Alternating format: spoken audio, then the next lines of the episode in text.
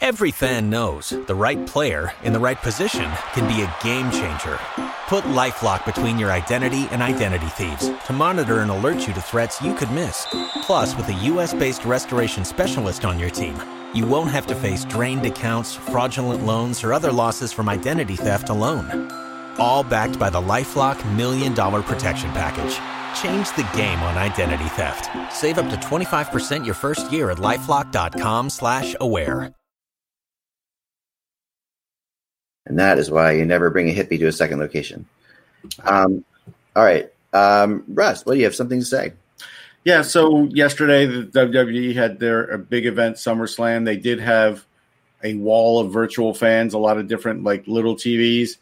The only problem was what they were doing and the sounds that were coming out were completely different in my eyes. So mm-hmm. they either filtered them or they just use their own sounds, but let these fans watch and let the wrestlers sort of interact with the fans. But I don't think the fans were heard. And so to me, that part of it was weird and pretty much a failure because just having faces there, I don't think is is the end all. Yeah, in this, in this case, it's a tough one. You know, like I've I've wondered why these guys like um you know like the Jimmy Fallons of the world aren't doing that. You know, like having yeah. like actual like if I was them, I would have my Facebook group, and you know they would. Yeah, I mean, put a thousand people in the audience, but let them interact because yeah, even just, was missing, yeah, laugh or whatever. Yeah, the thing, right? But the thing that, but don't put in laugh tracks instead of them laughing. The right. thing that, that was missing was in like a lot of wrestling matches, people would chant certain things, they would do certain things at certain times, they would boo, you know, heartily at certain times, and that kind of stuff was contrived, and that so that was like, if you're going to do that, I'm not sure it was worth it. Yeah, I'll, I'll tell you though, watching shows like Bill Maher and Jimmy Fallon without audiences, it's painful because it sh- it just feels awkward. But watching watching Colbert is painful just with audiences or without. Yeah, but I'll tell you what, you know who's figured it out is John Oliver. He's doing it without, and it's still great. Like it took a little while; it was a little bumpy at the beginning, but but it's still great. But I, I switching over to the NFL, the uh, the league that really has nothing under control. Uh, they have this lab in New Jersey that all these all these is, positive yeah. slash negative tests now, and they're 17 days out from starting their season. Now, of course, like the ESPN spin is, well, it's a good thing this didn't happen a month from now. Having it happen 17 days before a season starts is terrible because now you don't know for at least four or five of these teams that you're using this New Jersey lab for, probably more what's accurate and what isn't. And that is the yeah. worst possible situation. Yeah. But it's amazing to me how it's being underplayed. And they're going to have fans. So in Miami, they said they're going to have 13 fans. 13, they probably will have 13. They'll have 13,000 fans for their home opener. Um, Kansas City said they're going to have 23% of their fans. They actually practiced in front of their fans. Like to me, that is the worst thing you could do. Why would you even want fans to risk it for yeah. a practice? Right. Like right. I don't even understand. I know, and I don't even understand that. And then the um, the Jaguars are the only other team. And this is the crazy part. They're the only other team on record that is definitely having fans. Even Jerry Jones, who was mouthed off about having them, hasn't said anything. So only three teams out of the entire league have committed to it with two weeks to go before the league starts. So what if in a week all of a sudden they they call you up as a season ticket holder and say, "Oh, by the way, we're having that first game and you have to be there, or you're gonna." You know, you're just going to get charged for your tickets. Like that's a horrible situation. Well, fans in. I was talk. I was talking to somebody who is a Bills season ticket holder, and I believe right now New York State and New Jersey are both saying you can't do it. Correct, but, but they're but, decisive about it. Not everybody is. But as with everything in New York State, after a while, it's they're going to allow it. Like they, they right. like today, they just allowed the gyms to open up, right, in, in, New York State. So they may allow maybe one quarter of the capacity of uh, uh, Bill's Stadium, which I think would be 12, 15,000, something like that, to, to right. come in and socially distance. But but this person, this person who was a season ticket holder, they said, "Well, how is this going to be determined?" It's basically going to be some sort of lottery where they're going to be they're going to say, "Okay, we're going to pick people out of a hat." So one like twenty percent of your season ticket base is going to get tickets for one week, and then maybe the other twenty percent for the following Okay. week, and and they're only going to pay for the games that they go to. So okay, great. Mhm. That's good that they're only paying for games that they go to. How do you plan your life for that? That's what I'm saying. You can't. I mean, if you you have a family and let's say you wanted to go to the games, you're now going to tell your family, "Well, we're in the lottery. Let's see what happens." And like for every week for the next 12 weeks or whatever, however many weeks they last, if they last a season, you you won't know if you're going. Hey, I plan my life around the Powerball. If I win it, I'm going to Tahiti. And how's that worked out for you? I'm still here. Exactly. Yeah, that's just nuts. Um, that's really that's really ridiculous. I don't know that that. I just like can't believe like, it just it seems like like you know when this whole thing first happened, I was so proud of our society for basically shutting everything down. You know, and Yeah, because it's, it's it's hard to do, obviously. it is hard to You do. know, it's a it, there's huge financial implications to that, Yeah. and and you know, but we did it. We did it. We shut it down anyway, and now. As this has gone on, and the death rate isn't so high considering the amount of people, I think people are just like the risk versus reward thing. The whole thing is shifting. Yeah, there there a lot of people are just ignoring what has happened. Right, and they're gonna and they're gonna go, and you know it, it's it's likely to wallop us way worse than it did before. Um, and I think that the NHL has shown, you know, it's by far like been the best situation of anybody. And- Yeah, I mean that's it's by Right. far now. But again, to be fair, we don't think the NHL is going to start a regular season in a bubble next year. We don't. No, they're not. They're. Well, it's- I'm not going to say they're not, because actually I have talked to some people, and there are they they have a cut they have like several different plans in in place, and one of I them don't think that's their number one plan. No, but one of them is to like do a um a bubble for the first month or so of the season with divisions, like put Okay. divisions in bubbles and have those games be played. You know, to, while you know, depending on when you know where we are with with you know vaccines and all that stuff. It, it, it, it depends, you know. Like some people are saying, we could see a vaccine in December now. Some people are saying, Yeah, yeah, yeah. but I mean, it's not going to be the safest thing in the world to do that. Yeah, somebody's saying right after the election you're going to see a vaccine.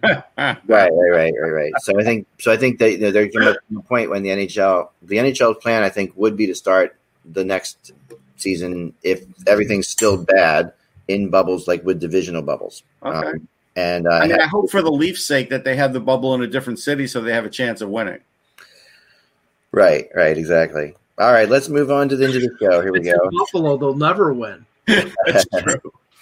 We'll be joined by Jan a little bit, I think.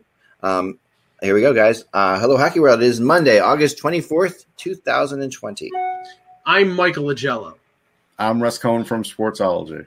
And I'm Eklund wearing uh, my Team Europe shirt. Russ has his his uh, his World Cup of World Hockey. Cup of hockey. Yep. And I have a blue shirt. Just have a plain blue shirt, which is maybe Team Europe's practice jersey.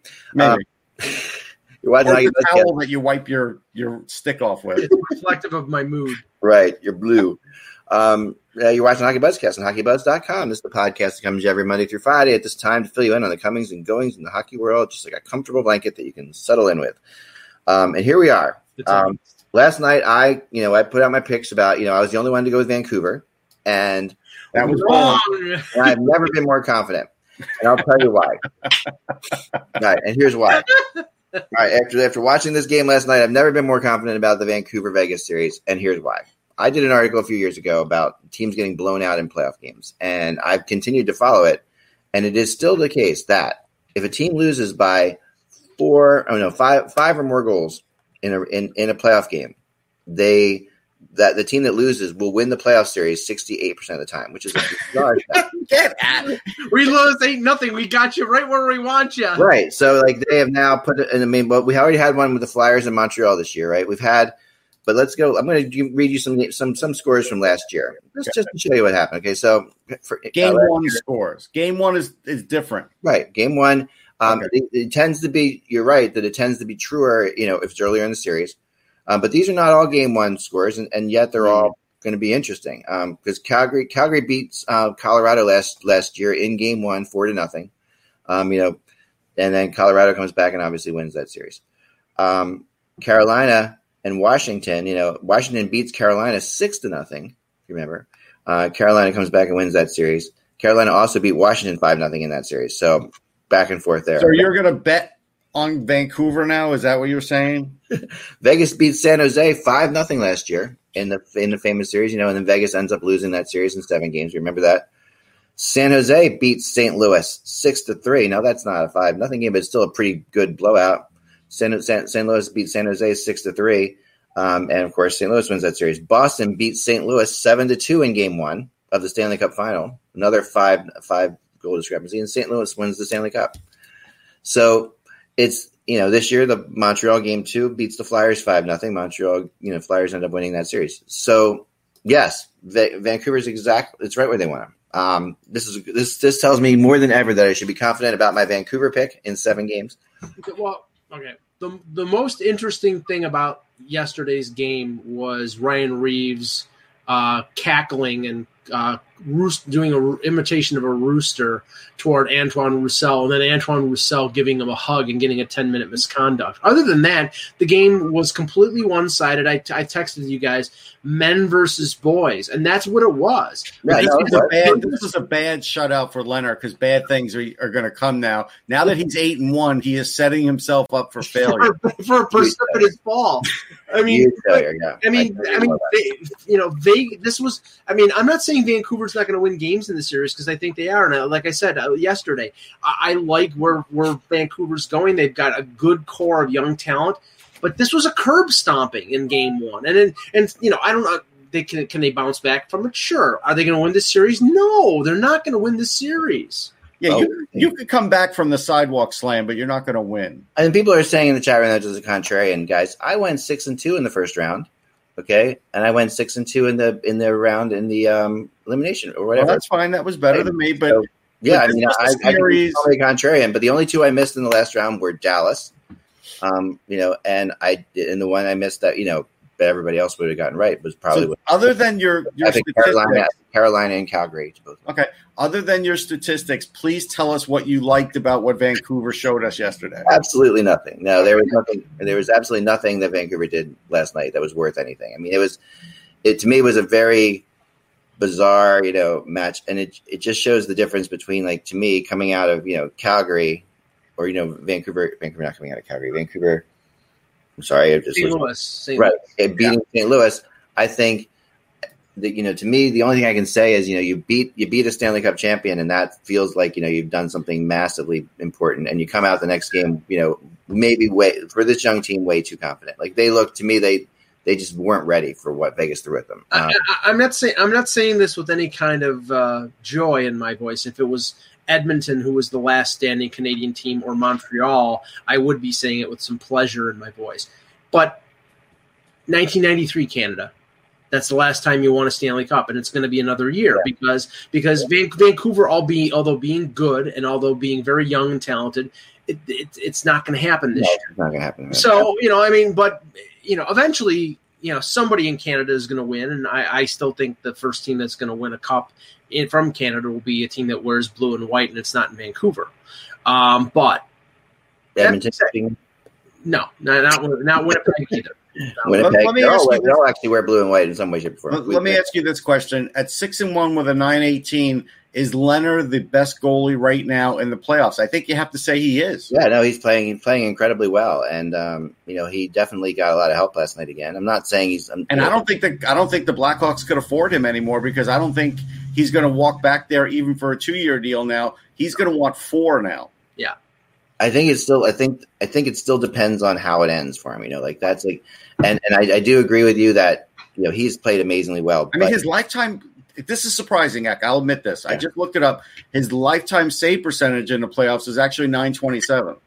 which is pretty. It's just phenomenal. I mean, he's he's showing everything you know that he needs to show right now. Um, you know, if he does tend to be a guy who goes you know up or down in like blazes of glory, so I No, think that's true. I think there's still a chance here that this, you know, he could have a couple bad games and things could fall apart quickly for him. In which case, you know, but if he could, I mean, if, listen, if he keeps playing like this and, and Vegas wins the Stanley Cup, yeah, there's just, or even gets to the Stanley Cup Finals, there's no way, there's no way. Then he won't even leave Vegas. They'll re-sign him. yeah, they'll just resign him then, and uh, Yeah, I don't know. I don't know about that. he's very open to like go play for Seattle. No, they might buy out Fleury, Mike. We don't know. Here's what we don't know.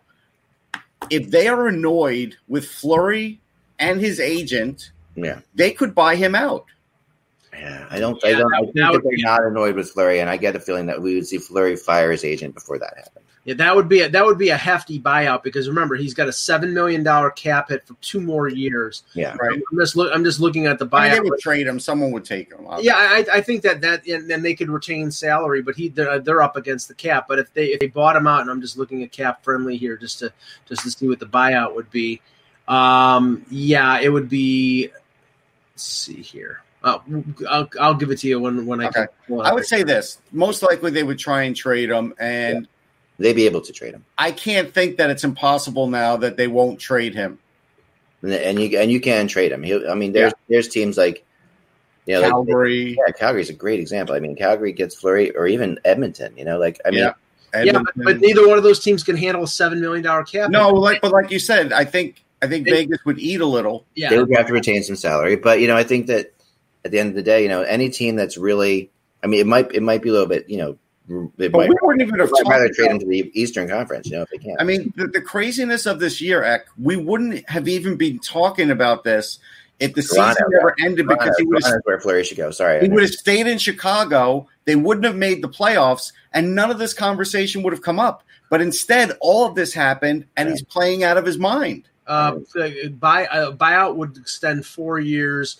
Cap hit would float between two to three million dollars for each year. So they'd be saving four million dollars in cap space, but extending it for two years further. It's not I- terrible. Not terrible, but they'd probably be better off retaining, say, two million dollars off of the off of the top and trading him as, as a five million dollar goaltender. Right. Um, but and I'm sure there'll be enough teams out there. You know, again, He's not going to be Calgary- hard to get a team. Yeah, they're not going to be. You're, you're going to be able to trade. There will be somebody who will definitely take a shot at him because he's because he's not just he's not just Marc Andre Fleury who's won, you know, and, and gotten close to winning. I don't know. He's he's good. He's good for a team.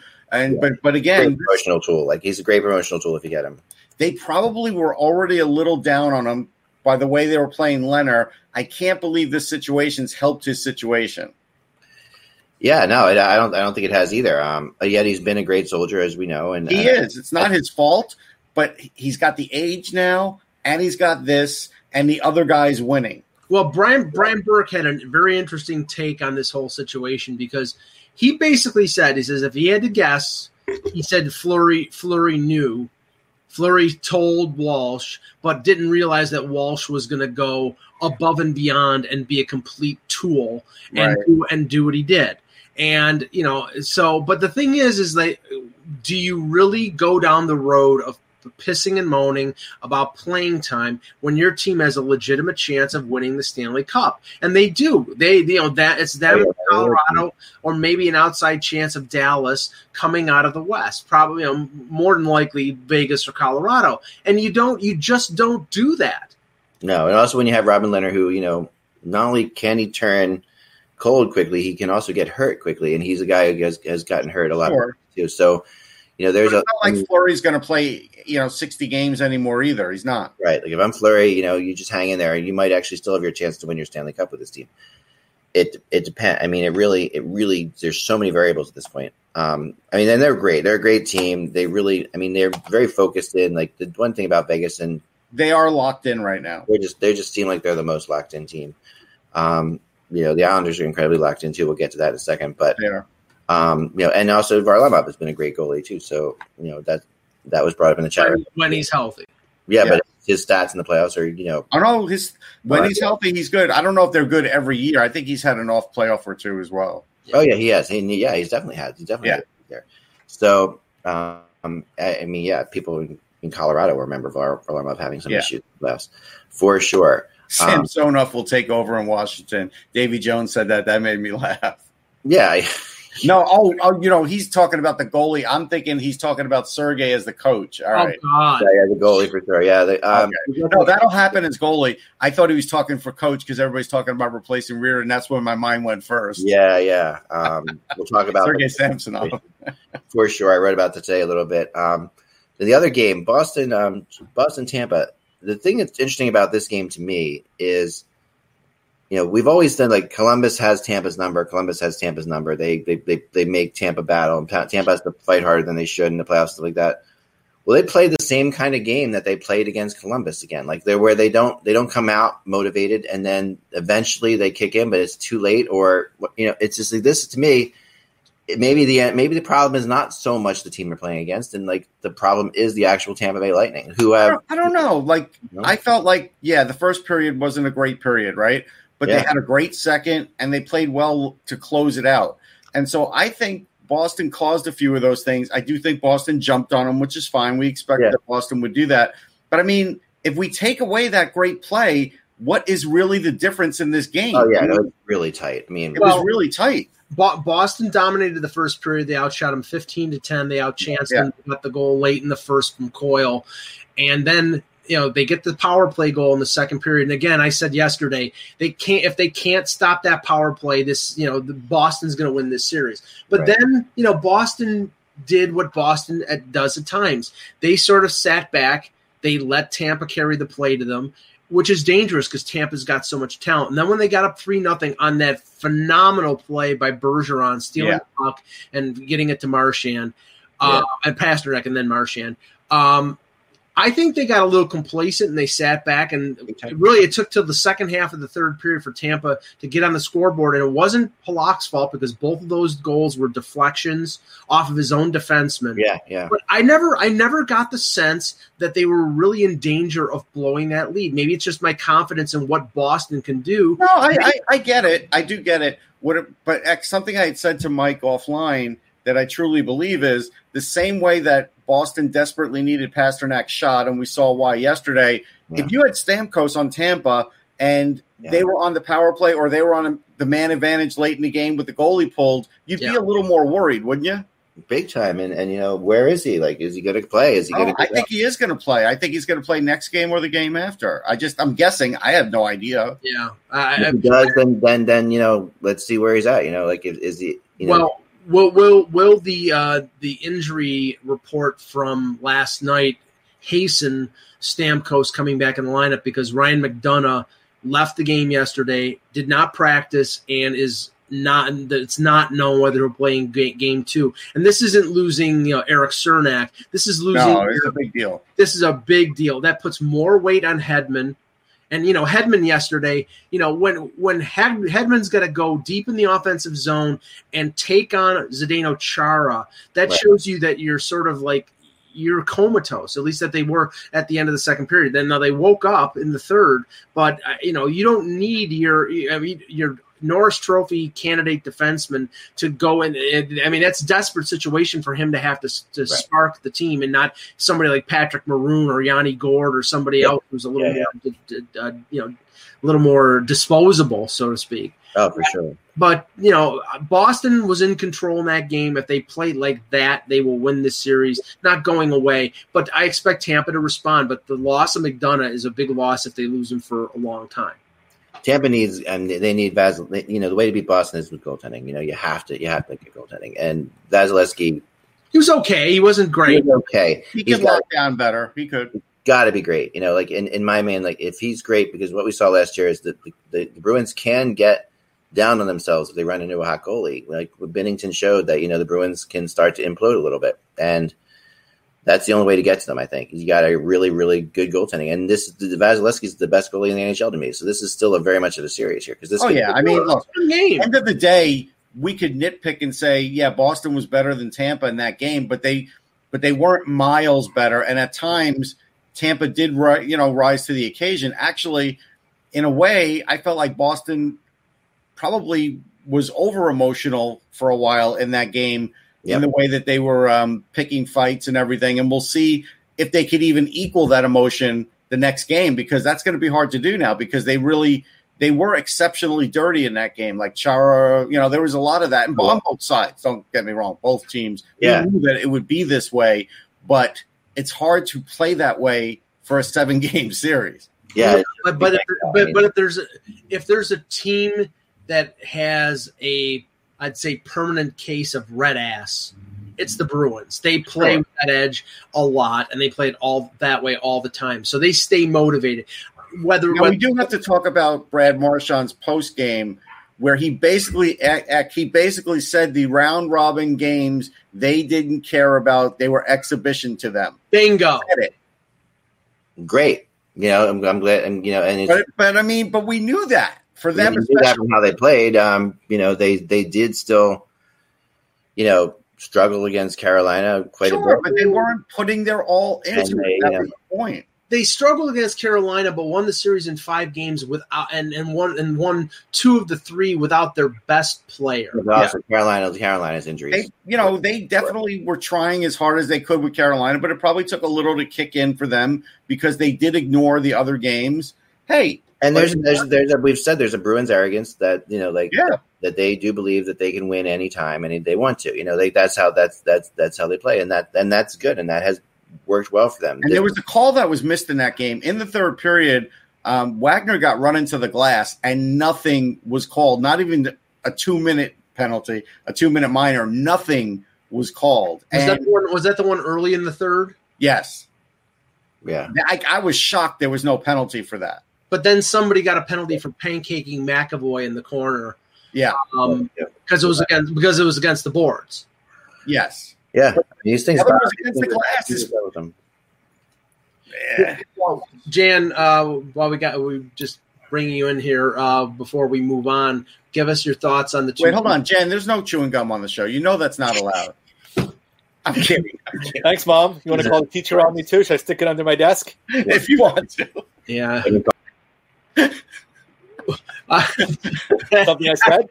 Ex- ex- exit stage left. Give us your thoughts on the two games from last night. Um, so Tampa Bay, Boston. The thing we talked about obviously was the first line of Boston potentially turning the tide, and clearly that was the case yesterday. I mean, they have seven points out of the three goals, if I'm not mistaken. So I mean, they they dominated. Um, I thought Halak had a strong game. Um, you know, McDonagh got hurt, but I thought even before that he didn't have a particularly good game yesterday, especially on the the third goal that they scored last night. That was a hellacious giveaway um, to lead to the goals. Great, great pass. Obviously, no look by Bergeron for the goal to Marchand. Now Um, I didn't I, I didn't see him get hurt. Did you see how? No, I didn't either. I didn't either. I didn't either. Um, I mean, Tampa clearly look. They had no choice but to try to close, and they- they did make it interesting and made it close towards the end. I mean, the thing, if I'm taking one positive away, I thought Victor Hedman had a really strong game last night. He was all over the place. So to me, that's the biggest positive I take out of last night. You know, if any concerns of an injury from him lingering from the prior round, to me, were eradicated yesterday based upon seeing his play. And look, these are the kind of games you're going to get. I mean, I don't, I don't see Boston having two, three goal leads a lot during the series. I think it's going to be very tight checking, you know, close in terms of scores. I mean, look, it was th- they made it three two regardless of how they made it, and they had a minute twenty one to try to score. They just couldn't get the equalizer. So, Yeah. I mean, what we expected a little bit last night, I think we both expected a bit more offense out of Tampa or a bit more of, a, of an attack. But give Boston credit, and the guy we talked a bit about earlier was Charlie Coyle that you guys were high on. He had a really strong game yesterday, also besides the Yeah. first line. And I Um, think Stamkos is going to get in there. I do because when you saw the difference with Pastrnak playing and that shot, Tampa still needs that shot too. Yep. There, it's it's it's evident. But what I also said, Jan, that maybe you saw as well. Wagner got run into the glass and nothing was called. Like not even a two minute minor. Like that was crazy. Like what? what- I don't understand it. I, I don't. I mean, the officiating for the most part's been okay. I haven't been fully enamored by the officiating.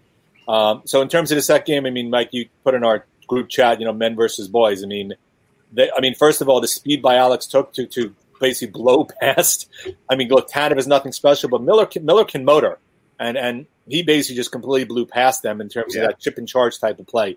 Um, Vegas came in waves. Um, Vancouver was able to parry it for a little bit, but they weren't able to stop them. And Lehner wasn't challenged a lot. When he was, he came up big. Uh, sorry, Eklund, I know your goalie you wanted to be in is not getting in at least for game two and probably for game three right now. But but but I thought I thought I thought Lehner was very good yesterday. I thought Vegas pretty much dominated in in all three all three phases of the game, offense, defense, and special teams, including goaltending. Markstrom didn't have a bad game. Look, he made a lot of initial saves. They just scored Yeah. a bunch of dirty goals. You saw at least two or three of the goals came right in front off of rebounds, including the first two of the game. So give Right. Vegas credit for going to the dirty areas and Pacioretty, you know, kind of a you know not a great goal, but still a, a nice goal for him to get to give him a little bit more confidence moving forward. But Stone was just all over the place. I mean, you said yesterday, Russ, that we thought Stone would have a big series, and Yeah, he literally was just all over the place he's yesterday. hard to And handle when the, going. level of emotion and physical physical play he plays every single shift is pretty evident, especially these playoffs. When And you're defending Mark Stone. It takes him to another level Yeah. that maybe other teams don't have. When you combine the skill and the effort, that just makes him so effective. Well, that's the thing, and that's where I was getting at yesterday. When you have Stone and Pacioretty and things are going right, they're big. You know, Stone's not fast, but they're big guys. They get in position that are hard to move out of the way, and they have great hands. And, and, I, and I mentioned it when we were first talking about this, but I'll, I'll just say this again. If Ryan Reaves is this much of a disruptive force in this series, then Vancouver has no chance because Oh, yeah. real, really, it's like okay, if he if He started the opening shift. He started the opening faceoff. Right. If it's him versus Antoine Roussel, I mean, obviously he's going to get underneath Roussel's skin and he's going to goad Roussel into doing something stupid. And Roussel, you know, yesterday the stupid thing was giving Reaves a hug. We know it's going to escalate to something where he's going to go, you know, bonkers. You know, whether it means checking the goaltender or hitting somebody from behind, and that's what that's what Vegas wants to get him out of his game because he's a pain in the ass to play against. But if he's doing, if if Reaves is that disruptive that's what they want. That's playing right into Vegas. I just saw this tweet. Vegas put up a tweet last night. Um, now in goal for the Vancouver Canucks, a different guy. Like that's a little. That's a little. it's like you know, trolling is one thing. Uh, if I were the team, I'm like, you know what? Let's get out of don't this poke the series. There's no, there's Yeah, no don't poke the bear here. Yeah, yeah, that, that's true. That's a good. Who point. tweeted that? Gritty? No, that's a. I mean, the Vegas guy is pretty No, good. Gritty's in Toronto, Ohio. Of who knew there was a place? I had no idea. I, I knew that. Uh, yeah. Of course, you knew that. Well, Jan, you missed it. I said that it's exactly where the Canucks have them, right where they want them. Um, Yeah. It's right next to Toledo. I'm sure. Because uh, because you know I, I listed all the times in the past Or Dayton. there's a couple years where a team gets killed in a, in a playoff game early early in the series, and sixty eight percent of the time that It's, team it's, that gets it's one game. I mean, you watch the slate clean, you come back, and, and and and the one No, thing but Vegas is in a bad spot now because of the stat, Jan. But because they because they defeated them, yeah, because they defeated them so badly, and because like when you five five, beat five them too badly. teams that win five or by five or more lose series, it's just consistently the case. Um, and you know, and and I think that although I joke around about this a lot and say this, I do think there is something to the what happens when a team dominates a team like that in a game, especially early in the series. I think the next game, yes, Vegas might lose that next game because of it. I'm not going to give the series because of that. No. problem is getting that momentum back. You know, like once and once you scored, you know, if, if you can't score goals and you remember back to the time you scored all the goals you wanted, you know, it, it it's it plays with teams. It does, um, and that that definitely, you know, the joke about oh we should save some of these goals for another game is not like a joke by like coaches. They're always like saying, you know, like okay, we'd rather not do this. You know, they'd rather. well, co- coaches are trained to be paranoid. That's part of their job. Yeah. Yeah, and, and but there's but there's there are like there are statistical backups to that situation. Let's go on to the coaching situation for the Cavs. Mike, you have something else? No, I just, just wanted to mention uh, Toronto, Ohio is southwest of Pittsburgh, right along the Ohio River, right on the border of uh, Pennsylvania and West Virginia. So if you want to go visit the CN Tower, Yeah, and you've never been there. You know you haven't. never been there. I didn't say I was. Hi there, because I've been right in that area a couple. Times. I've times. been in that area too, and I had no idea the place exists. I've never. It's near Steubenville. Is it how far is it like from Wheeling, West sure. Virginia? Like Wheeling, West Virginia is right around there too, isn't it? Yes, it's a little. It's northwest of Wheeling.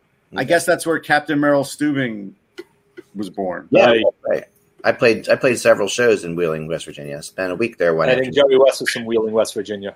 Yeah, Wheeling's Yeah. not a great place. I've driven through it. Ain't Yeah. Were you wheeling in the sky? Uh, never mind. No, like I said, Okay, can we move on, please? Yes. you know, we No more bad as puns. I said. All right, moving on. Um, okay, so let's talk about the coaching situation in Washington a little bit more, and then we're also going to talk a little bit about Mike Milbury. Um, for boy. fun. Sure, let's get more polarizing while we're at it. go for it, right? All right. So, all right. Here's the uh, here's the deal with um, the coaching. Obviously, you know, we talked. We, we have a coach fired. It's it's not unexpected. We all like every. It was completely as expected as you could be. Um, but yet, you know, what's the whole circumstances? It, it has brought back the whole circumstance of how he got the job in the first place. Uh, whether it was the right idea, whether it's the right way to go.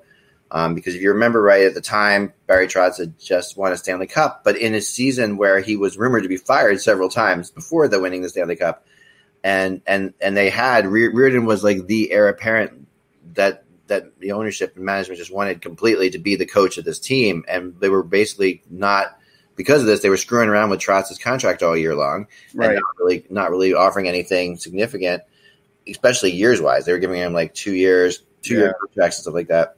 Um, Trotz got you know pissed off and said, "No, just forget about it." And then suddenly Trotz wins the Stanley Cup, which no one saw coming. Which of course is you're never gonna you're never gonna look a gift horse in the mouth like that. But that really did throw this into a craziness. And so Reirden now gets the job. Trotz goes on, as we know. You know, then Trotz beats the beats Reirden in his final game, which is just like incredibly, you know, poetic.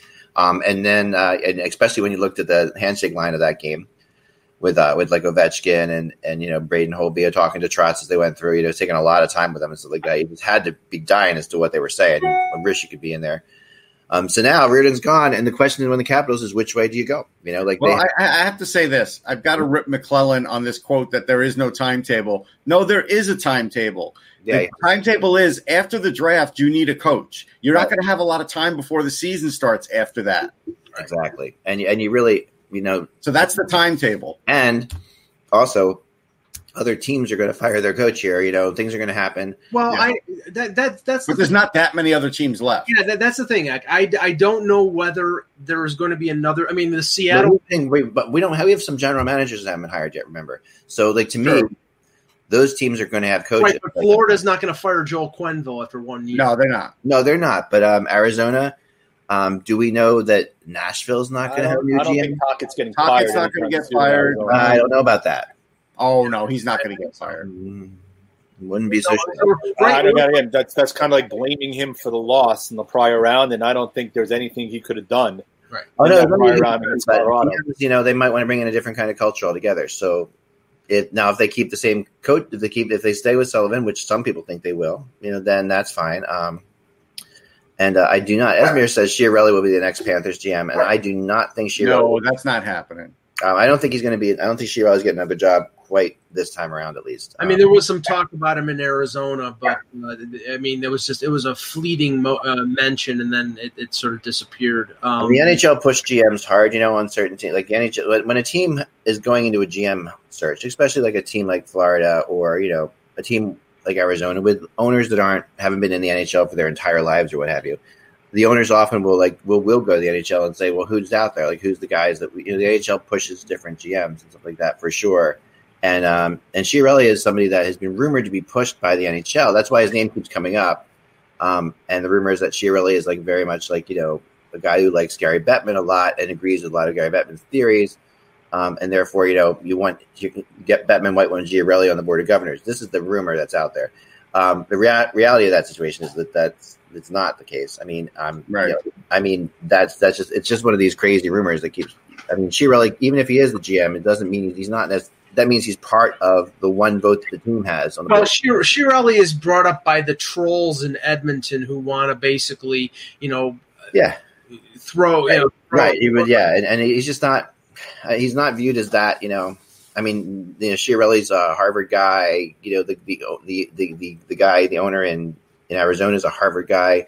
But- you hear that kind of stuff. These kind of these are kind of things you hear around right now that just you know are kind of like ridiculous. But but but back to the coaching. Um, Yeah. I, I, unless something out of the blue happens, more it's more than likely that Washington is the only job that will open up for the upcoming season. Now Seattle's in the not in the too too distant future, and they might hire somebody. But you've got this core four of veteran coaches, and there's more than that. But you've got Babcock, Laviolette, Gallant, and Boudreau.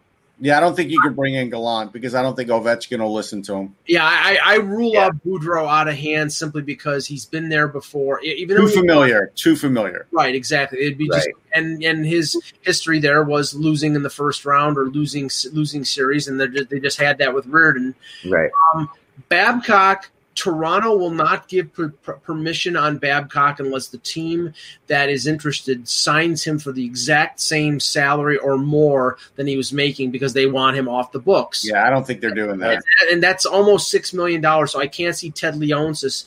Does he have any more AOL stock that he wants to sell? Because I, I, I don't think that's going to happen. So they, to, to my mind, that their, their rules. uh, Then I, I don't know if a, Gal- I don't think Gallant's a good fit. So I would think Laviolette is a good fit. I could see Laviolette. I mean, from what I heard, It's a shame lot of- that we're still recycling coaches, but it looks like that's what's going Yeah, to happen. I mean, we have a couple pretty successful coaches out there right now, though. That's the thing. Um, Well, now, I mean, you know. successful with with like you know. within, yeah, within what reason? Yeah, I If know. you have a veteran laden team, the question is, are you're going to be willing to bring in a, a young or a rookie type of coach to, No, you to can't. helm a, a veteran laden team, which is why Laviolette makes sense because you get that initial bu- burst every time he comes in somewhere. The team gets a bump like that first or second year every time you bring him in. Right now, here's the Capitals. Okay, and like and this is this is the issue when I was talking to people about it. Right. This is the cap. This is from our Cap Central on Hockey Buzz, of course, which is where you should go for all of your you know cap cap cap needs. Um, this is this team looks very different than any other team in the NHL when it comes to this page. Um, more guys in this, like you know, 2013 and two, 2021, 2023. I mean, they've got four guys signed through, five guys signed through 23, 24. There's nobody in the NHL that has anything like that. I mean, No. th- so therefore, there's not a whole lot you can do with this roster. Right. This roster is your roster. Well, These are your guys. Some of them, and, a lot- and most of them are, are not young. I mean, this is this is not a young team. I'll give you a name, but I don't know at this point if it's too late to get them. I would look at someone like Bob Hartley, but the problem is you might not be able to get him out of his KHL contract. I think he's in Magnitogorsk, isn't he? yeah, Yeah. Um, or Omsk. He's one one of those one of those. one of them.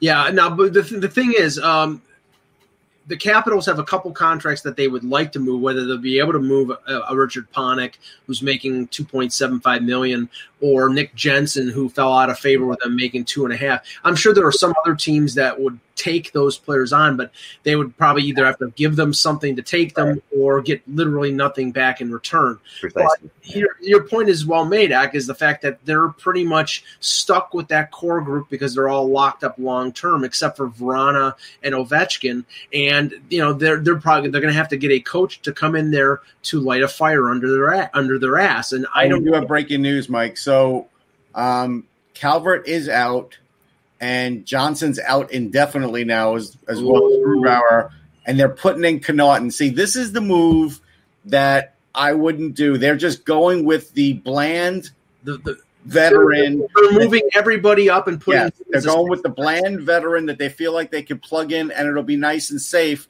But to be honest, they need more than nice and safe now without Erik Johnson in there. They Johnson's need a real, big part of their team. they Yeah. need real puck movement, and this is Yeah. a mistake. Dallas has a chance in this series now. They do. They by absolutely do. Johnson being out indefinitely, and that again, that's your minutes eating. Not number one because Makar is the number one, but that's And the- Elliotte Friedman reported that. Yeah, they- they're that's their minutes eating, twenty five minute a night penalty killing type defenseman.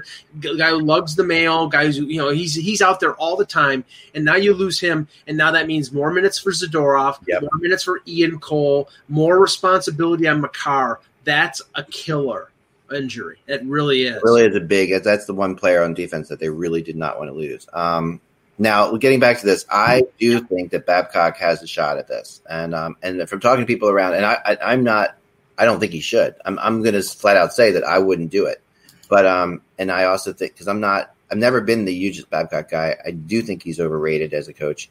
Um, I, I, do, I do think he's got you know he's kind of got the media in the palm of his hand because he's really he's really good in front of the microphone and stuff like that. But I don't as as far as coaching goes, his he's very been very average, you know, like in terms of that, you know, for most of his career. I mean, he's had a couple wins there for sure with Detroit, but for the for a very long time now, he's been just uh, his teams have not won much at all, or if anything. So to me, this is like you know this, but does Ovechkin, and I think a lot of this will have come down to Ovechkin because we know Ovechkin's like right on the eye, right on the ends here of like going back and becoming like the king of Russian hockey for the rest of his life, which he can do.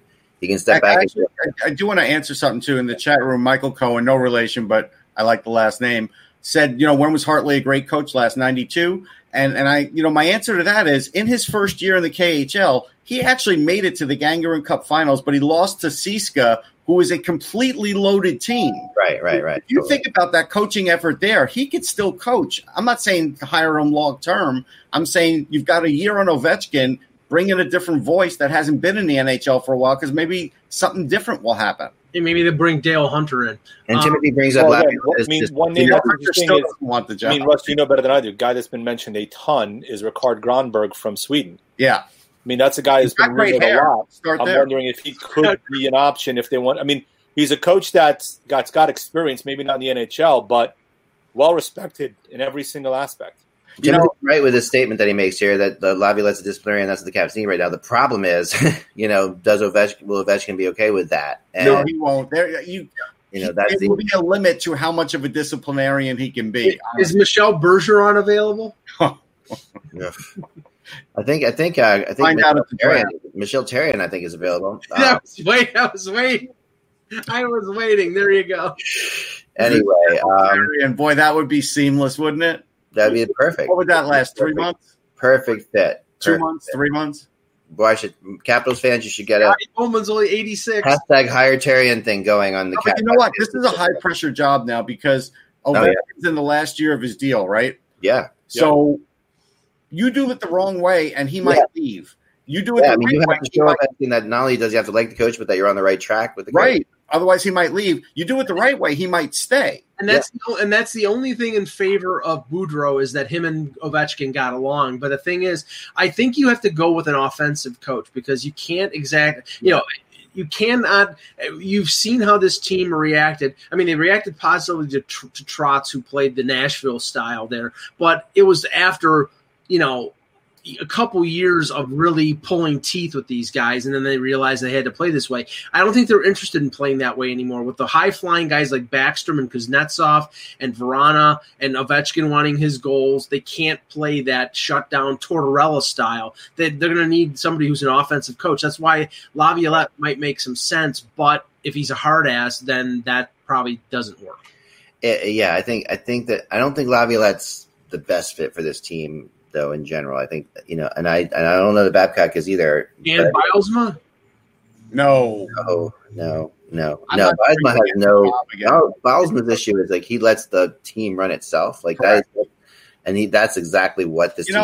know. I, I still would go with John Stevens. I, I think at the end of the day, he's a good X's and O's guy. Ovi would get it behind him. He would definitely like the veterans, but also give some young guys a chance.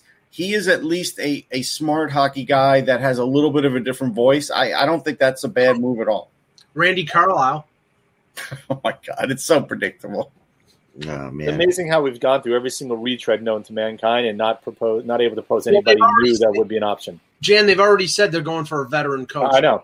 Yeah. David makes a good point. He goes Kirk Muller, but I don't think I don't think um, the Habs would let him out of his contract. I, I, well, if he's if it's a promotion, if it's to uh, as a head It's hard coach, to stop him if he's a head coach, but but they can. I mean, they, No, they can if they could. They could say you can't. Look at, look at Toronto, for example. Right. You know, They did that plenty, right? So yeah, I mean, you can you can keep a guy back and and then be forced to keep him on too long because you did that later earlier in the world. Yep. Um, yeah, that could be that could happen too. So yeah, I don't know. That's it's going to be a fun one to see for sure. I Mike think. Keenan. What was that? Someone wrote a funky wrote Mike Keenan. All right, that that would be fantastic. Ovechkin would leave by the middle of the season. He'd be in Russia already. how As a, as a- as a hockey writer, I just beg you to let that happen. how about Orval Tessier? Oh my gosh. I mean, I'm still hire Therrien, hashtag hire Therrien, Caps fans. Go for it. You got it. Um, all right, let's move on to uh, the Milbury thing for a second because we didn't really talk about it over the week. We actually started talking about it on Friday as he was asking to get fired, and yeah, sure enough, he, Anthony was pretty on on that one. Um, Yeah. He did does I get. don't think he did it all for that reason, though. I don't think he did it. I, I don't. I did, listen. I don't think he did it for that reason, but I also didn't think he was very careful about what he was doing because he's like, you know what, I'm just going to say what I'm going to say. If they don't want me here, I'll get out of here. That and I think he more had that attitude. Like I'm just going to like think say what you know. I don't think it was. li- He just wasn't filtering himself. Put it that way. Like to me, you know, everybody's got to filter themselves. a No, little that's fair. he just wasn't going to. He wasn't filtering himself. Um, is it worth it? Uh, Was was the comment bad enough in your opinion to like to justify this? Yeah, Um, because there's a large female fan base, uh, especially now with a television audience. Why in the world are you alienating part of your fan base for archaic views that shouldn't exist in the world anymore? Now, the problem is when you say something like that, you open a lot of wounds for females that have worked in the industry, worked in for teams, worked around guys that act like that, and that Yeah. became a narrative on Twitter, and that's a horrible thing for the NHL Yeah, I mean, and it, NBC. yeah, it, yeah. may, it may have been the it may have been the standard operating procedure when uh, Milbury was a player or Milbury was a general manager that women are distractions, but now they're viewers, they're employees, and they're equals, and you don't you don't talk like that. So What if he had said family or distractions? Right. And actually, Brian Elliott's wife um, sent out a tweet with her and her two children saying sending our husband and our and all of our and and, and the distractions at home uh, some good luck, you know, in the series or whatever. And you know, even even people in families that can't be in the bubble took umbrage with that, and I don't blame them. Now is and I, I said this as a joke before. Is his comments as bad as what Thom Brennaman said uh, during a Cincinnati Red broadcast? No, No. but it's bad. But It's bad. tone deaf.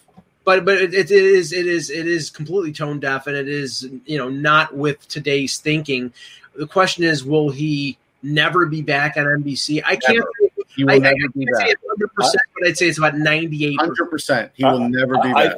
Well, I think also with Milbury, right, it's an accumulation of comments. I think that- plus, plus more importantly, his attitude since he's gotten in the bubble, right? He Yeah. appeared disinterested, and as you said, I really wanted to just get himself out and Yeah, was it- attempting to get away. And again, it's it's an odd choice to use this to get yourself out because what you've done is you've potentially now putting your career at risk.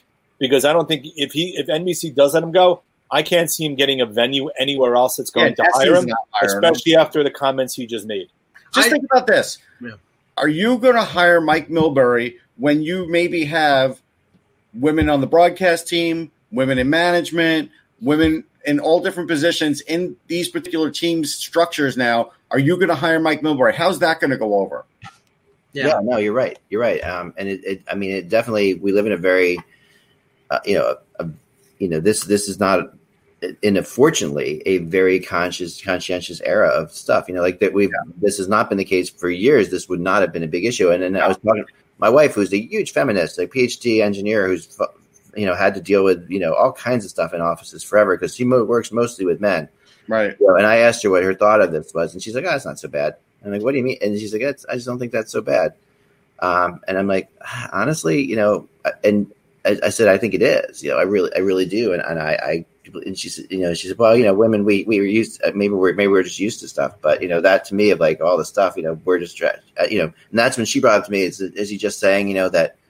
You know that family's a distraction, or is he sitting there and saying, you know, that you know women just want to, you know, you know have sex with these guys all the time and that's a distraction or what's really being said there and i think obviously everyone's taking it as the latter um, but you know Well, it, let's just say I think it it was it was subtle, but it was stupid.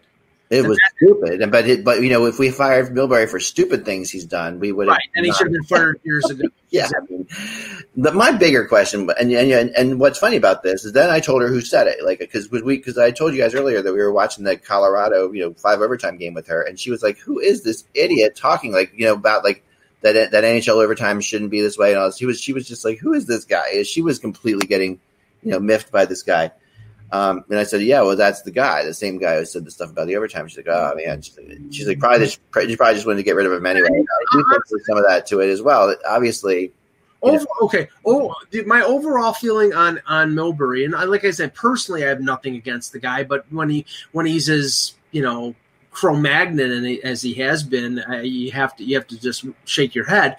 But honestly, I have no idea what he was ma- what he was being paid by NBC. But if you paid me to sit in the press box at Scotiabank Arena and I'm there for a five overtime game, uh, you know, attention playoff.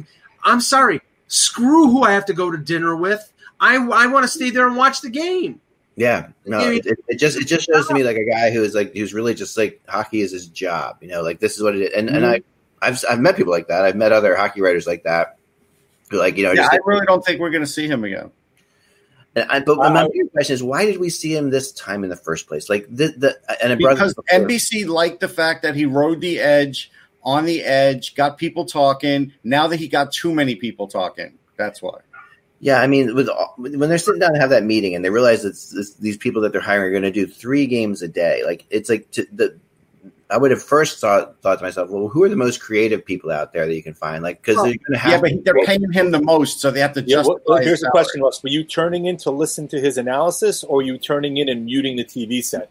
My It guess doesn't matter. most They people, don't care. most people were doing the latter. Yeah, They- no, I mean he can't prove that. his, ana- his analysis. Okay, hold on, hold on. If that were the case, we wouldn't know what he's saying half the time. So that's not the Well, case. there's enough people who do listen because they have the broadcast on. To know what he was saying. Well, and, that's and, and that was enough for NBC. That was to be enough for him to get paid. people that- I mean, NBC I mean, how many- dealt with the Jeremy Roenick issue, right, with Kathryn Tappen, and her, his comments were which clearly worse. far beyond here. Way worse. Milbury said based upon in terms of crossing the line, but Mhm. NBC took a stand and got rid of him. Milbury should have known the back of his head that he's playing with fire here by making comments like this. And, again, and if you want to get into the whole NBC, Matt Lauer, Yep. like they they're Rowan- trying to do this now as a company, and there is no room for any of it anymore. This is this, this has Rowan didn't say it on their airwaves. Milbury did, and that's the that you know they, they right, right. Roenick said it on a on like a you know on a Social already media. like already controversial like or segment, on a podcast, on a podcast. like which there's nothing stupider than a hockey podcast, and that's what he Right. said on. You know, so like to me that was unbelievable that you know he got fired for saying something dumb on a hockey podcast. Moving on, I mean, it was so it was so offensive, and it was about somebody. it somebody. was awful. No, Roenick was awful. I'm, I'm, I'm with Timothy. I like Liam McHugh. I don't like what they're trying to do with his hair. He's probably using a curling iron for that effect. I don't and, the, understand. and the that. glasses are a new touch, also, by the way. No, glasses are fine, but the, The glasses hair. are a new touch, though. There's a little bit too much going on there with the hair for for my. Who was taste. the baseball pitcher that tried to iron his shirt with it on him? What was oh, that? yeah, Yes. What happened and burned him? Burned and he him. burned himself. I remember that. Yeah, who that was, but it was one of the baseball pitchers. I was Yeah, like, he was probably a Yankee, but I can't remember. yeah. I mean, I'll admit to I've, I've tried to steam him. Mike made a face. I, I what what'd you say? I said it was probably a Yankee, but I can't remember. And Mike made a face like he takes it personally. Yeah, yeah, yeah. I mean, has anybody ever tried to steam a shirt with it on them? I have. It- it- Yeah, Kevin Elster. it's not very much fun. I remember you talked about. I remember when I was like 17 and I was late for work once in the hotel that I definitely tried it lukewarm. you can't do it. You can't do it. It's impossible. No. No, no, no. Just hang the shirt up while you're showering. That's that's that's, Right. the, that's, That's- the tried and true method to getting wrinkles out of a Yeah. shirt. There you have it. Um, But I, I do think one one other one on a positive note. I do think that these playoffs um, and the broadcast have ex, have exposed people who definitely have a future in broadcasting. Yeah. And one of them is Kevin Bieksa. Kevin Bieksa is phenomenal. Oh, yeah, that was that. We knew that was coming too because like he He's really good. Now the question is, he you know he made a lot. Of, he's made a lot of money in his career, and I don't know if he wants to like move to Toronto. so did Roenick, you know, like and other people have too. Right, right, but but it, it may not be something he wants to do, but he's very, very good at it. He is, and you know, and and it, and I do have, sometimes feel for people who aren't like you know hockey players that are trying to get into this. Well, I'll go back to the old story. Like years and years ago, um, I told my dad I think I would like to be, and this was for baseball at the time, but you know, probably like a broadcaster, maybe play-by-play guy, or. And my dad goes, "Listen, this is back in in like 1970 something, maybe 19, yeah, probably like 1978." And he goes, "Listen, those jobs are going to all ex players. If if you can, think of something else yeah, close to that." And he was right. yeah, no, it's, it's very true, and it's hard because there's people who are out there trying to make a career of this, and uh, I get it all the time, and I'm sure you guys do too. Like get tech, get emails from people like I want to go into this business, da da da da da, and you know, and I always just say, uh, make your own voice, be yourself, and Yeah. start your own thing. And if you're if you really are passionate about it, and you you, can you can definitely make it happen, but it's not going to be easy. You're going to run up Not easy. Yeah, uh, Cor- Cory Schneider is the other one Esmir mentioned, and I, I said that before. I thought Cory Schneider was good. Uh, Davy Jones brought up something that they, they mentioned on Saturday night on the on the uh, the second period intermission. The, uh, the, the the the reporters on on on the Hockey Night in Canada broadcast about Kevin Weeks being a candidate for the Panthers GM job. I mean, again, Well, I think didn't they ask for permission to interview Chris Drury also? I believe a while ago. So Yeah, but Rangers Drury's been doing so, it for, for three, four years now. yeah, And he'll and, be in the mix.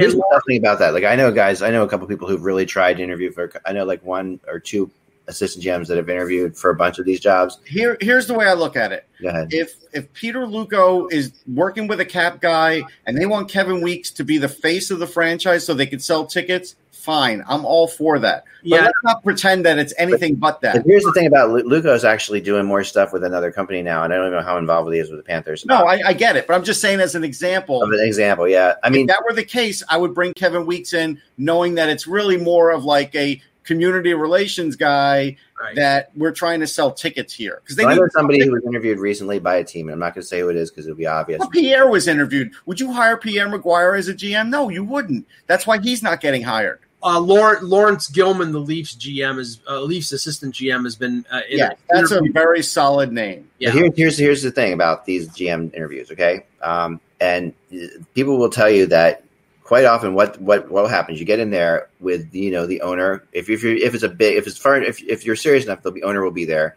The president will, obviously will be there, and the vice president sometimes like a hockey rela- hockey relations guy or whatever. And the first what they ask you is, what do you think they would ask you in these things? What would you do to fix our team?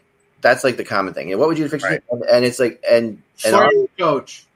Right, and if you remember, you know, if you remember. Mike Babcock wouldn't answer those questions. Remember the whole thing with Babcock? Babcock saying, "I'm not going to answer the questions about what I'm going to do with your team because I'm not just here for you to like for you to get ideas." Like, But what if the number one answer is move the team? right, right. So, I mean, do you have like when this happens, right? These, these things come up. There are there are GMs that are like, you know, am I really going to tell you? You know, and I when I when I hear guys like Weeks or Pierre come in and stuff, interviewed and stuff like that, that's what I think of immediately. Like somebody, Right. okay, we're going to get somebody in who's going to tell us these are hockey guys.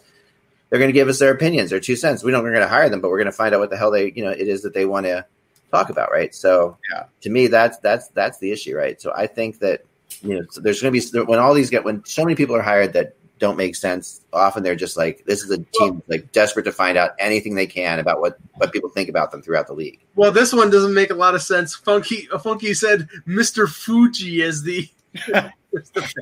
No, but someone, you know, and, and someone said Michael Futa, and look, I think he should be interviewed for all these jobs, and I think somebody should hire him, but it doesn't mean he's going to. does, does that does that mean that Mr. Saito is going to be his assistant GM? Yeah. A, a lot of times, it, it again, I think Futa would take less to get his get in the door to be a GM and show what he can do. But again, a lot of times when we hear names like Scott Mellanby, it's because teams go with familiarity, and Mellanby was in that market, and he was a captain there, and he played there, and Futa can't compete with that. He's a better. He, But doesn't have like a real connection to Viola. Like you know, that's the other thing too. Like remember, Viola's also he's also a military guy, right? He is. Yeah. He was nominated to be Secretary of the Army by Donald Trump for crying out loud. He is he and comment.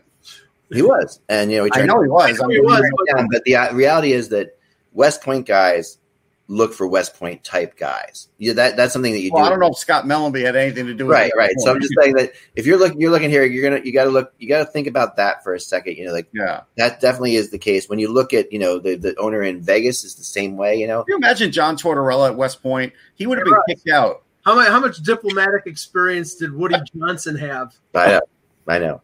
So I mean, Hextall is a pretty good name for that because not that he's he's not a West Point guy, but he's very he's very um Hextall's a good name for that, but I got don't. that army type thing to him, and he's got the, you know, everything's so freaking secretive thing to him. So the secret candidate is General Schwartz. You know what the problem is, though, Right. and, I, and, I- and this is why I don't think Hextall has a chance there.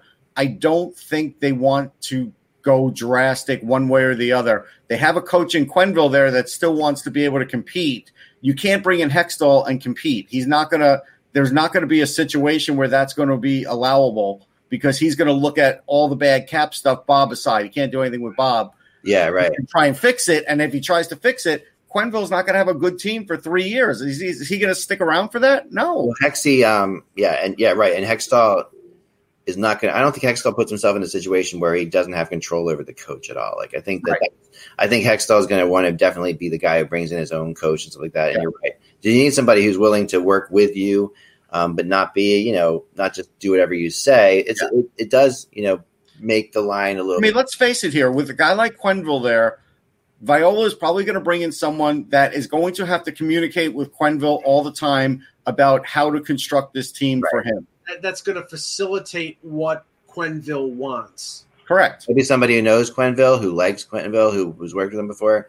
I think now you've just eliminated a lot of guys. He guys. did eliminate a lot of guys. That's what I'm saying. Like, this giant list is not as big as it seems, and so these other people that are being called out, um, a lot of them are just are just fact finding missions. They are just they're just you know they're and, and they also look good. You bring this guy in, you bring this guy in. I'm tell you like you know one guy I've reported before, and it makes some sense in Florida. You know like a Bill Zito, assistant GM in Columbus. There's a guy who. What does he know? He, he, he he's you know has worked with Quenneville before because they worked together. Um, and also the other thing about him is he had Bobrovsky in Columbus, who and you know knows how to deal with Bobrovsky, which is a big thing because he's not the easiest guy to deal with. Had a lot of Bobrovsky had a lot of success in Columbus. There's some that, that's the kind of thing you got to look for in these guys. You know, when they're bringing them in, they got you got to find the guys who are like that make some sense. Um, you know, and I mean they're really quiet. I don't know anybody who's. In, I mean, I don't know all the different people that are interviewing. You hear tons of rumors. Also, remember the rumors like sometimes like a Pierre McGuire rumor. I just wonder where it comes from. You know, like and, and I just I'm not saying that you know it comes from it comes from Pierre McGuire. likely does. Okay, and I'm not saying that against it, but you know, guys want to get their name out there, and I like Pierre. I actually don't. I actually do like Pierre McGuire a lot. So I'm not going to say that's 100 percent the case, but I also wouldn't blame him if it was. Like if, if that if you're a guy who wants to be a GM again, you like most people probably don't think McGuire is going to wants to be a GM again because he's got such a good gig. So if he wants to be a GM again, he's got to put his name out there and say, "Hey, you know, I'm interested in interviewing." So that that's what's happening. You know, there's so many different things there um, that really. It, I mean, we're all for Pierre getting a GM job for obvious reasons, but he's not going to. see, I don't agree with you guys on McGuire, but anyway, uh, do what, what do we think about Brian Boucher's job between the glass? He's doing great. I mean, I just don't want to see him get too much thrust on him because the problem is it's great to have a guy down there, but I think most of us would agree when the guy down there does too much of the analysis that's supposed to be Yeah. in the booth, then you lose your effectiveness on being so close to the game. And I think that's why half the time Pierre McGuire is saying way too much. Right, Right. the guy down there should be saying, "Oh, he just came off and, and slammed his stick." in Correct. It's like that's the kind of stuff you want, right, from down there. Yeah. Well, I, I- I have to say though, te- you know, the technologically, what they're doing with these broadcasts is fantastic. Because last night you had you know, the A crew of of uh, Emrick,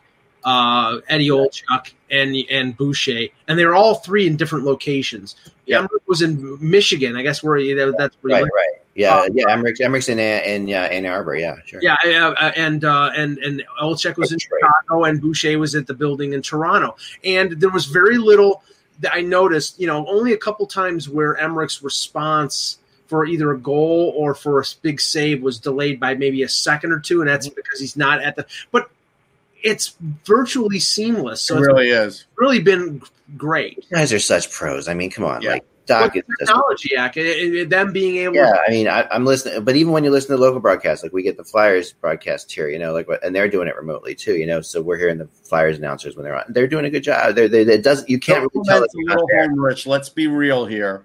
Well, I, I tell you, Clement gets a little crazy. It does. If you're not a Clement Flyers should be fan, in the bubble. Like Bill, Cle- if I'm if I, I I'm sorry, I'm just a huge Clement. I know, but let's know. Hold on. I'll I'll remove you from this so you don't have to feel bad. I've sat down with other people who are not Flyers fans, and when they hear some of the stuff about Bill Clement, it defies logic. Now you can go. Well, I, let, let me. What do you mean defies logic? It defies logic. Like, oh, that should have been a penalty. Other things Or- he says. Yeah, I do think sometimes he might kinds of things. because he No for the matter- team. But I think when he doesn't work for the team, like what he did with ESPN when he wasn't hired, Yes, he was great with that. But okay, okay.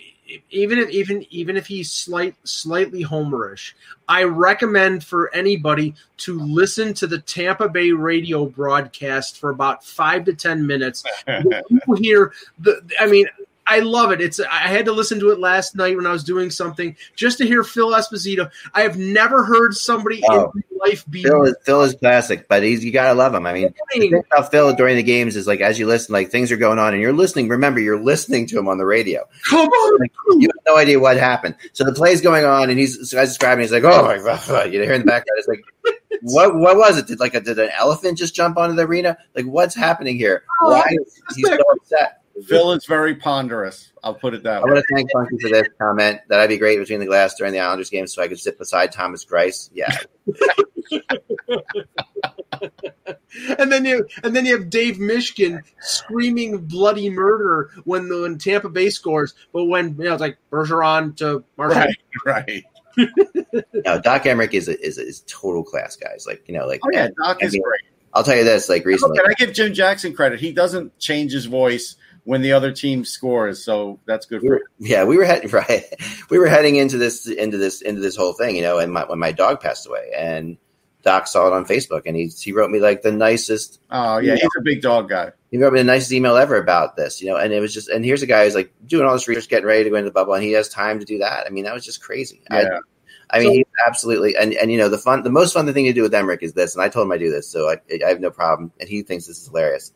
Um, we call him the verb guy here, right? My son's over there. We call Doc Emrick the verb guy Yeah. because you know if you if you want to sit there and listen to a game with Doc Emrick and write down every verb he uses, shuffled, moves up, slides, you know, hithers it, twi- tw- twings it up, twice. It's just Swings it, winds it. right. He he doesn't repeat verbs. It's it's it's astounding. I mean, he'll repeat some things, but he he probably I think one time we counted like something like eighty six different Yeah. ways, I watched verbs. the World Junior game with him after the um, the outdoor game in Philly. He, I was watching it on TV. And he goes, "Hey, you mind if I, you know, pull up a chair and watch?" And I'm like, "No." and, and Yeah. it, it was fantastic. It Yeah, really was. He's such su- just class all the way, and and, and so many things that he does behind the scenes that people never know about. We should touch on the two games we, tonight. did. we should, yes. All right, two games tonight. And man, it's two fifteen, guys. Um, I know. I thought we weren't going to touch on these things. That's why I wasn't because we were talking about last night a little bit in the podcast. But anyway, um, let's talk about. We'll do fast here. Flyers, Flyers, Islanders. We, if you want to see what we, we did go into this last night in detail um, with our little preview show. Um, I still stand by what I said. My biggest issue with the Flyers, and I'm still going with the Islanders in this series, is that the Islanders are one of the toughest teams to come from behind on, and the Flyers are one of the worst teams at getting leads, getting worst teams at getting leads. And although they have fixed that lately, um, it, it, it sort of started creeping in again during the uh, Montreal series, where they didn't come out as hard as they needed to, and other teams came out and jumped all over them. If they fall behind on the Islanders, they're not going to get going. And the other issue I have here is with, without Giroux, without connecting, and without Couturier scoring, you're in trouble. And to me, the hardest the hardest thing to do is get unslump yourself against the best defensive team in the NHL. Yeah, I, I could see this game being one-one forever. I, Yeah. I, I'm pretty sure they're going to go with Giroux at center, and if you go with Giroux at center, he almost doesn't get any points unless it's on the power play. He really doesn't. He, he does. I mean, he'll. It, it's it's ridiculous to do that in my mind. They just shouldn't do that. It doesn't make any sense. I know it The balances out. matchup is bad otherwise. I mean, the, Because- the, the line the line matching helps the Flyers for sure. That is something that's going to help because you because you have a really strong coach in them. Um, but also, I'll say this too, and I wrote about it today. Carter Hart played really well in that series against Montreal, but wasn't like this miraculous. It wasn't like unbelievable. no, I agree. I mean, Montreal hit him with a lot of pucks. Montreal hit a lot of posts that could have changed that series drastically at any point. Um, and the, the, I mean, Mo- Montreal and the Islanders, neither is like laden with a bunch of sharpshooting players. So you know, you're if if Carter Hart plays good position, he's going to get hit with the puck a lot. All right, Um, here's a quote, Eck. I got to give it to you. Yeah, Um, this is on Claude Giroux. Uh, he's one of those players that I believe will get better here. That's not a great quote. He's sure. talking about his defense and his faceoffs. Like again, this is this is what right now in in Vigneault's offense, until proven otherwise, this is what Claude Giroux is, and that's not great. No, I do agree. That's that's a problem. Um, Eck is only picking I'll the, give you something. I'm right back. Sorry. okay. Eck is only picking the Islanders because he doesn't want to jinx the Flyers. No, look, I mean, I'm picking the Flyers, but I do think it goes seven, and I do think the Islanders give them hell. And if the Islanders win, I would not be shocked. Oh. There's no way around it because they're they're playing great hockey and they've got a lot going for them now. Basically, Trotz said everybody's playing, which if that means Clutterbuck's playing, that's that's pretty good for them too. Because I could see this game starting off with like an over physical nature just for to get it out of the way. So if someone like Clutterbuck's out there, I could see with Trotz trying to get him getting into a fight or starting something early, maybe with Konecny to throw him off because everybody has been able to throw Konecny off really this whole time. So I, you know that I could see that happening. You noticed Vigneault's, and he might have done. Did he do this in New York? You guys can tell me, um, because you watched him in New York a lot. His tendency to throw his fourth line out right after. Oh no, he loves it. That's why we. That's why after his team Ranger scores, after his team Tanner scores a goal. Right? Tanner Glass would get like 12 minutes of ice time, sometimes 15, because that fourth line would be rolling too much. No, but right after you score a goal, like his Oh no, he'll yeah he'll do that. that's his thing, and uh, and you know it really was just astonishing to me. Like even in like that Mont- like in Montreal, I saw it happen a couple times where Montreal would score immediately after the Flyers, and you're like, you know, after the Flyers scored, and you're like, geez, you know, look who's on the ice. You know, like they would immediately go to their fourth line. Yeah. And I'm not a big fan of that. Like I'm a big fan of the first like three minutes after a goal is used for either team, and you have to like keep it going. Yeah. Um, the other game tonight, um, Is Calgary da- is uh, sorry, yeah, is Calgary. Cal- I was at Dallas. It was Colorado, Dallas. Yeah, Uh, right, right, right. We talked about the injur- the injuries to uh, Minnesota North Stars versus the Quebec Nordiques, right? Yeah, there you go. Um, But uh, there, there, there was continue to be like conflicting reports about Ben Bishop. Russ, it's like I saw something where he's now questionable, but he's still not going to start. yeah. I don't think he's hurt. Yeah, I don't this think is, so either. this is really weird. I think that they like Khudobin right now, and I think that I think Well, that's what they're is. They're they're wrong. They could be. I I think am so not too. sure. Yeah, Bishop is the Bishop is the better the better goaltender.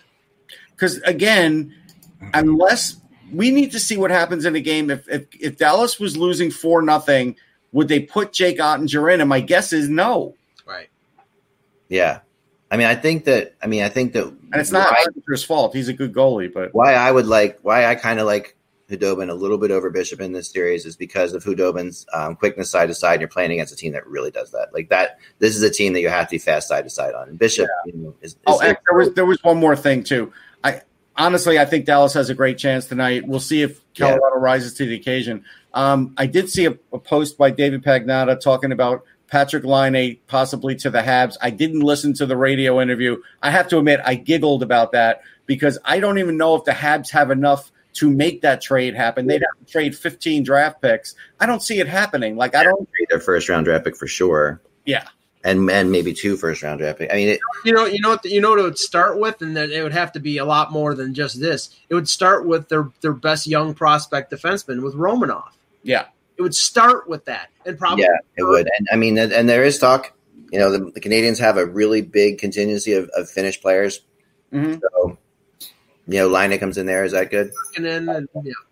So it would be a massive trade, though. We'll I'll keep an eye on it, but I'm not. Oh yeah, yeah. I mean, I've heard I've heard his name mentioned. I I would look more right now towards um something that I'm that, that I'm following up on, which is that ah oh, shit, I can't remember his name. Um, gosh, Mike Hoffman. You talking about no, no, no, no, no, no. We talked about before. Um, the Edmonton player who's oh, in um, oh, Jesse Puljujarvi. Sorry, Puljujarvi heading up heading to Winnipeg. That's something I think is is is you know the only thing that's keeping that from happening. Maybe is Holland's not wanting to trade him in conference, but I don't think. I mean, if you got a guy who's over there, does that really matter? I mean, at this point, you know, Edmund. I think Winnipeg. I think Holland would do it because I think they yeah. would want to get rid of that baggage. Winnipeg sees a lot of benefit in that, from what I heard. So, I you know, and there's another guy, Puljujarvi, another Finnish guy. Maybe Montreal goes for him too. That's possible. You know, maybe he fits into Montreal better um, than he did there. Uh, that's all the time we have left. We have a really long, really long day, guys. About that.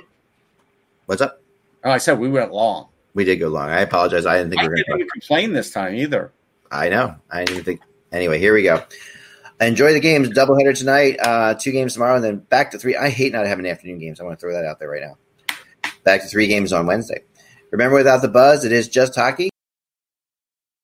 With lucky landslots, you can get lucky just about anywhere. Dearly beloved, we are gathered here today to. Has anyone seen the bride and groom? Sorry, sorry, we're here. We were getting lucky in the limo and we lost track of time. No, Lucky Land Casino, with cash prizes that add up quicker than a guest registry. In that case, I pronounce you lucky. Play for free at LuckyLandSlots.com. Daily bonuses are waiting. No purchase necessary. Void where prohibited by law. 18 plus. Terms and conditions apply. See website for details.